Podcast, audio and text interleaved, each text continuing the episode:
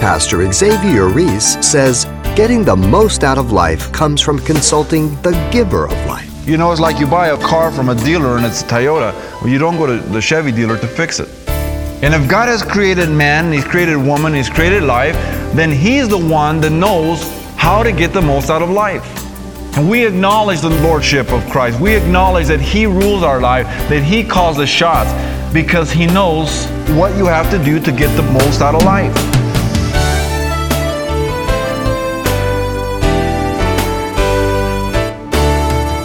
Welcome to Simple Truths, the daily half hour study of God's Word with Xavier Reese, Senior Pastor of Calvary Chapel of Pasadena, California. When it comes to the sexual freedom indulged in by our culture being so commonplace, adhering to the Bible's command for sex enjoyed only within the institution of marriage not only seems out of step with society, but a whole separate way of thinking. Well, Pastor Xavier says that defines what it means to be holy. The simple truth is, our call to holiness means to be set apart, i.e., set apart from sexual immorality. Let's join him now in the book of 1 Thessalonians for a study titled Real and Lasting Consequences of Sexual Sin. 1 Thessalonians chapter 4, from verse 6 to verse 8. The call to sexual purity is an absolute call to every person in Christ regardless of your past, regardless of your culture, regardless of your age or sex. If you're a Christian, then God calls you to sexual purity.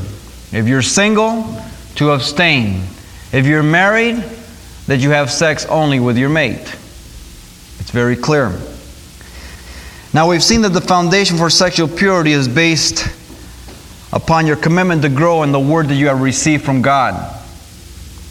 Your commitment to please God, and also your commitment knowing that the instruction is from God. And so tonight, we want to look at the final study for sexual purity. And we want to examine the three reasons that Paul gives to us in verses 6b down to verse 8 and then finish up by looking at some real and lasting consequences of sexual sin that are very obvious in our day. Let me read the text for you. I'm going to pick it up from all of verse 6 that no one should take advantage of and defraud his brother in this matter, speaking about sexual sin, because the Lord is the avenger of all such, as we also forewarned you and testified. For God did not call us to uncleanness, but in holiness. Therefore, he who rejects this does not reject man, but God, who has given or also given us his Holy Spirit. Three very clear reasons that Paul gives us here why we are to be sexually pure. The first one is found there in the remainder of verse 6. The first reason is due to the nature of God. First, he says, God is Lord of all. The very word Lord implies ownership, control. But he's Lord of all as creator. So he's Lord of all, even of the non believer. Though he may not acknowledge him, God has created him. He didn't just land here, he didn't come out from monkey, but God created him. And so really God is Lord of him, for he has created man in his image, male and female, Genesis 1:27 says. The only thing is that they don't acknowledge or live for God. But he's still Lord. But he's also Lord and Savior of the believer because we have been redeemed by the precious blood of Jesus Christ, 1 Peter 1 19 says.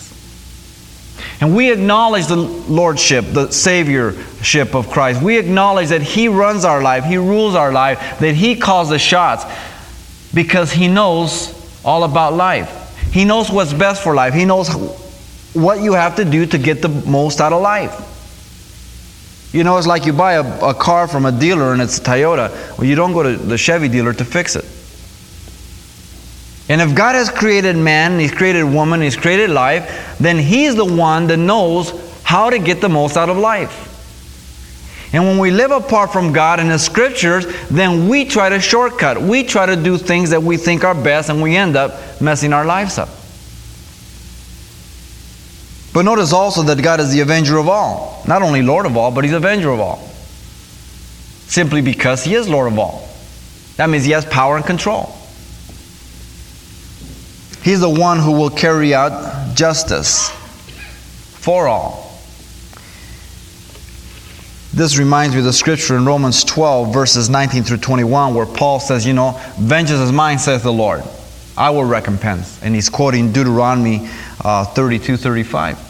He says, Don't take things into your own hands, you know, because you try to take vengeance, and the more vengeance you try to take, the less you're satisfied. Have you ever tried to get back at somebody? We have a phrase that says, I'm going to get back at you. I'm going to pay you back. Do you ever really pay anybody back? No. Do you even ever really get even? No. You know why? Because what has been done has been done and nothing can erase it. You never get even. You never get back. You only continue that thing more back and forth, but you never get even and you never get back. And so God tells us as Christians, you leave it in my hands. I know what's going on. I'll take care of things. That's trust and faith in God. That He's not only able to tell me how to live life, but He's able to take care of my life. Even in spite of the stupid mistakes I make, if I leave it in God's hands, He's able to take care of it in His time, in His way. The word vengeance comes from two words. The word one is first one is ek, meaning out, and the other one dikos, which means justice. Two times it's found, once here and then in Romans 13:4, where he says that God uses the magistrates of this world to carry out justice, to execute justice. See, the only thing is that God is the judge of all men, able to bring about absolute and perfect justice. Why? Because he has no ability to make mistakes. And when we read the word vengeance regarding God, it's not a getting even, it's not a payback, it's just absolute righteous and perfect justice. You get exactly what you deserve without any motive of payback. You and I, we can't do that. That's why the law says eye for an eye, for tooth for a tooth. That's not a limitation on God, that's a limitation on you and me. Because if somebody knocks your tooth out, you want to knock out 10. He says he knocks one, you get one. No more than that. Why? Because God knows we live for vengeance. Our heart is deceitful, wicked, evil. God is all knowing. Nothing escapes him. 1 Corinthians 4 5 says that all the hidden things in darkness will be revealed and the motives of that day. You and I don't even know our motives at times. We say, Well, I'm just doing it because I just love that brother. And then later on, we find out we were doing it because something else. And sometimes we're so persuaded it's, it's the right motive. And then later on, God reveals it, and we can't believe it. And so Paul says to the Corinthians, You know, I don't even trust my own judgment. What are you doing trust judging me? And so the only thing I can look is at the action that people make, and then time may reveal the motive. But I don't always know the motive. Not only that, God cannot have partiality. He can't respect you over me. He can't respect the, the believer over the non believer. Sometimes people say, oh, yeah, but God forgives you Christians. We have a basis for that forgiveness. That's not partiality, that's justice. The wrath of God fell on Christ instead of me. I didn't escape anything. I wasn't cut loose by God for nothing. It was justice. Jesus became sin for me. If Jesus wasn't there, I'd be gone. No partiality. Perfect justice. But notice also that God is the one who will judge every person who is guilty for sexual sin. That's the context. Every person who falls short and is guilty of sexual sin, God will judge. The categories are those that we find through verses 3 through 6. Verse 3 those who do not abstain from sexual sin. The second, those who are not spirit controlled. Verse 4 and 5. They don't, they refuse to possess their body unto honor. The third, those who take vengeance or advantage and defraud their brother in verse 6. They don't respect those boundaries. They will give an account to God who is ready to judge the living and the dead, 1 Peter 4 5 says. He's a judge of all. Now, God can directly intervene and take your life. We see it through Scripture. Let me give you some scriptures um, in Colossians. Well, let's first go to Ephesians. Go back a couple of books. Ephesians 5 5 through 7. He said, For this you know that no fornicator, unclean person, or covetous man who is an idolater has any inheritance in the kingdom of God or Christ. Let no one deceive you with empty words, for because of these things the wrath of God comes upon the sons of disobedience. Therefore, do not be partakers with them. He's speaking to Christians. He says the wrath of God comes upon them. What's the implications? If you're in that, the wrath of God will come upon you. He says it in a different way in Colossians, just one book over to the right, Colossians 3 5 through 7. Therefore, put to death your members which are on the earth fornication, uncleanness, passion, evil desires, covetousness, which is idolatry. Because of these things, the wrath of God is com- coming upon the sons of disobedience, in which you also once walked with them and lived in them. There's the same application. You remember Ananias and Sapphira in Acts 5? They lied to the Holy Spirit, God struck them dead. You remember Paul speaking to the Corinthians in 1 Corinthians 11 30 about the communion table? He says, Some of you are sick, some of you have died because you have come to the Lord dishonorably. God can directly intervene and take your life. That's not a threat, that's just a fact. Secondly, God can also allow natural consequences to serve in your life as due justice. He can just turn you over to your own sinfulness and allow the natural consequence to come to you. This is exactly what he did in the book of Romans in chapter 1. You're familiar with that passage as he speaks about the heathen of the land, those who reject God. In Romans chapter 1, verse 24, he says, Therefore God also gave them up to uncleanness in the lust of their hearts to dishonor their bodies among themselves, who exchanged the truth of God for the lie, and worshiped and served the creature rather than the Creator, who is blessed forevermore. Amen.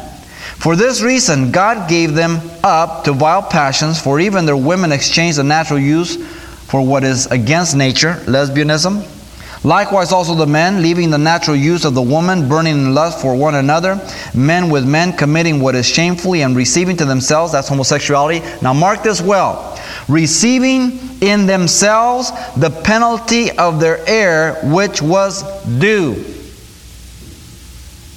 Natural consequences. We look to the homosexual lifestyle, we see the natural consequences of such a lifestyle. It is a joke and an insult to our mentality to say it's an alternate lifestyle. There's nothing alternate about it, it just doesn't fit. It just doesn't go along. And all you have to do is to look to the conditions and the consequences of those who practice such a lifestyle physically, emotionally, and everything else, and you will see that it's not an alternate lifestyle, but a perverted lifestyle. The scripture declares it very clearly.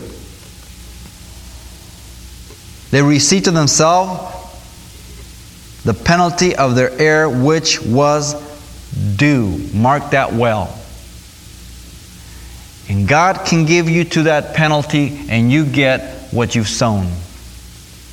He can do that. But thirdly, God is also able to judge both the believer and the non believer at the end. Let you run your life. Think you've got it made. I've got away with it. But if you're a non believer, you will stand before the white throne judgment of God to give an account for your life and to be cast into everlasting darkness and fire and judgment. If you're a believer, you will go before the Bema seat of Christ. 1 Corinthians 3, 1 Corinthians 4, uh, Romans 10 14 or 14 10, and also 2 Corinthians 5 10. And you will suffer loss. I will suffer loss. we will be judged. That which we've done good and evil in our bodies. And so, this is the first reason that Paul gives for obedience to sexual purity. It is due to the nature of God. Vengeance belongs to Him, He will bring absolute justice. The second reason is found in verse 7. He says, For God did not call us to uncleanness, but in holiness. So the second reason is due to the nature of our call. He's called us to holiness. First, God didn't call us to uncleanness. This is the negative side. And again, the word uncleanness is, describes just the quality of being impure, be it physical, moral, or spiritual, or ethical. Anything that stands apart the Word of God, anything that opposes what God has prescribed. The word for there in verse 7 expresses purpose. It is inconsistent with God's nature and holiness. To call us to uncleanness. We can't be one with Him. God can't be one with sin. Habakkuk taught us that as we went through him, remember about three weeks ago? He's of pure eyes and to behold evil with condonance with permission. And yet, sometimes we can rationalize say, well, you know, I'm the exception. God will wink at my sin. You better not. He won't wink. You may wink, but He sees it all. You may rationalize and say, well, I couldn't help myself. He knows if you could, or you couldn't, because He knows everything. The express purpose and will of God is that we no longer be as we were in the past before coming to know Him. What were we? Very simply, we were unclean, living after the course of the world. We were children of disobedience, Ephesians 2 2 says. Every one of us, on whatever level, but you were a child of disobedience, running according to the course of the world, the prince and the power of the air. We were slaves of sin nature and the work of the flesh. Romans 6:20 says that, and Galatians 5:19 through 21 enumerates the works of the flesh. Read them. Don't call them demons, they're called works of the flesh. Don't excuse your sin nature and your practice of sin. Call it for what it is. It's a work of the flesh, which you are able to resist in the power of the Spirit. For greater is He that's in you than He that's in the world. We were held captive by Satan's will, the God of this world. 2 Timothy 2.26 says that. But not anymore. For whoever the Son has set free, he is free indeed. I'm a son of God. I've been set free. I've been forgiven. I'm more than a conqueror, the Bible tells me. Then what did God call us to? He called us, listen, not to holiness, at least not in this passage. Where did He call us to? He called us in holiness. Big difference. When he calls you to holiness, you've got to walk towards it, or that's what you're, uh, you're, you're projecting towards. But in holiness means that's where you abide. Ephesians, in Christ, in the heavenlies. That's a position, that's your position in Christ, in holiness. Contrast is very obvious. Again, the word holiness is the same word as we found in verse 3 and in verse 4. There, the word is translated sanctification. It is the word set apart. Set apart for God in a constant state of sanctification as an ongoing process, reinforced by the word in. In. There's a big difference being in the building and being at the building.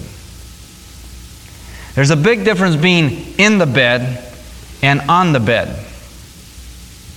There's a big difference being in the water and beside the water. In. That means that is where you live. That is what is touching you. That is what's affecting you. God's will is that we be set apart from sexual immorality and fornication. Verse 3. God's will is that we learn to acquire and discipline our bodies set apart to honor. Verse 4. God's will is that we set ourselves apart from the sexual boundaries that are not open to us. Verses 5 and 6. Very important. We're not to yield our members to unrighteousness anymore. Romans chapter 6, verse 17 through 19 says, but unto holiness. Why? Because we have the capacity. Galatians 5 24, 25 says, We have reckoned, crucified the works of the flesh, the passions of the flesh. Why? Because we're Christians. We walk in the Spirit. Now, lest you think God is down on you for sex and that God's a big killjoy and He doesn't want you to enjoy sex, um, let me read you Proverbs chapter 5. Right after Psalms, you have Proverbs.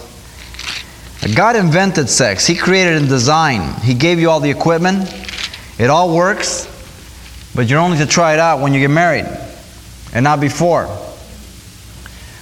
Money back guaranteed, it works. In chapter 5 of Proverbs, verses 15 through 19, he says, Drink water from your own cisterns and running waters from your own wells. He's not talking about getting a drink of water. He's talking about you having sexual delight in your mate, to enjoy yourself fully in the context of marriage.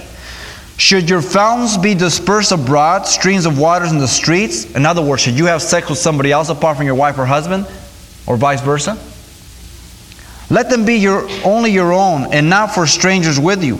Let your fountain be blessed, and rejoice with the wife of your youth. As a loving deer and graceful doe, let her breast satisfy you at all times, and always be enraptured with her love.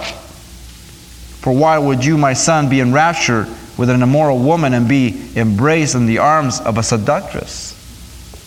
Let me take you over Song of Solomon. Two books over to the right.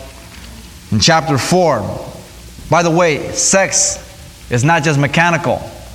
Sex includes romance, man.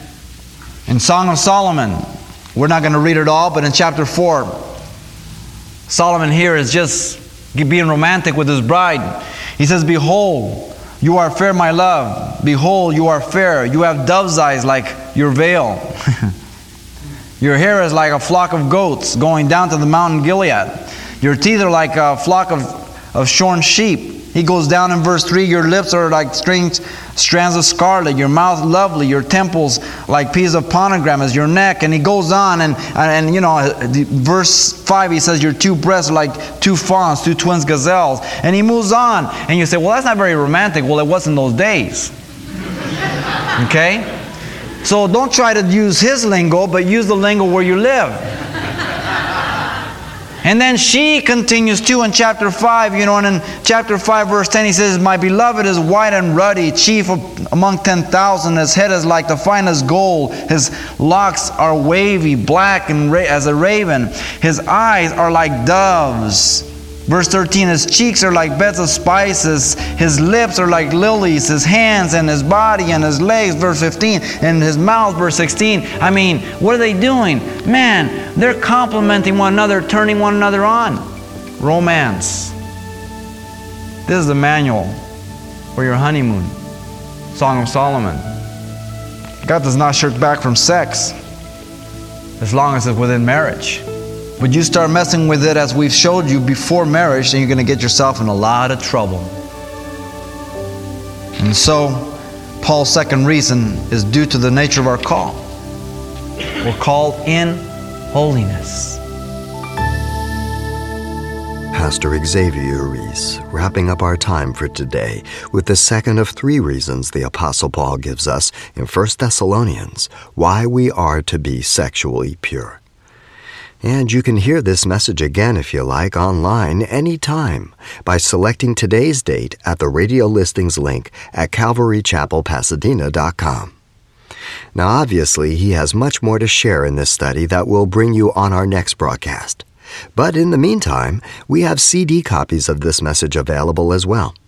So if you'd like to order your own personal copy, we can send one to you for just $4 to help cover the costs.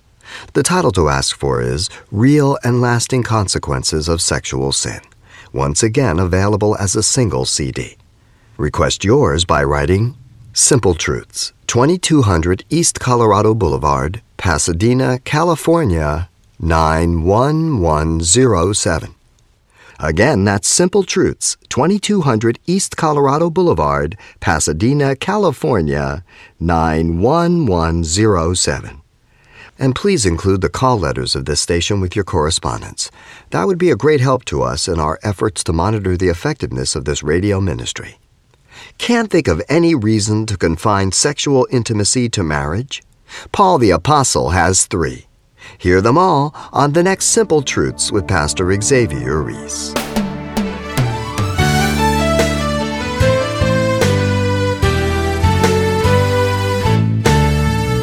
Simple Truths with Pastor Xavier Reese, a daily half hour broadcast, is a radio ministry of Calvary Chapel of Pasadena, California. www.calvarychapelpasadena.com.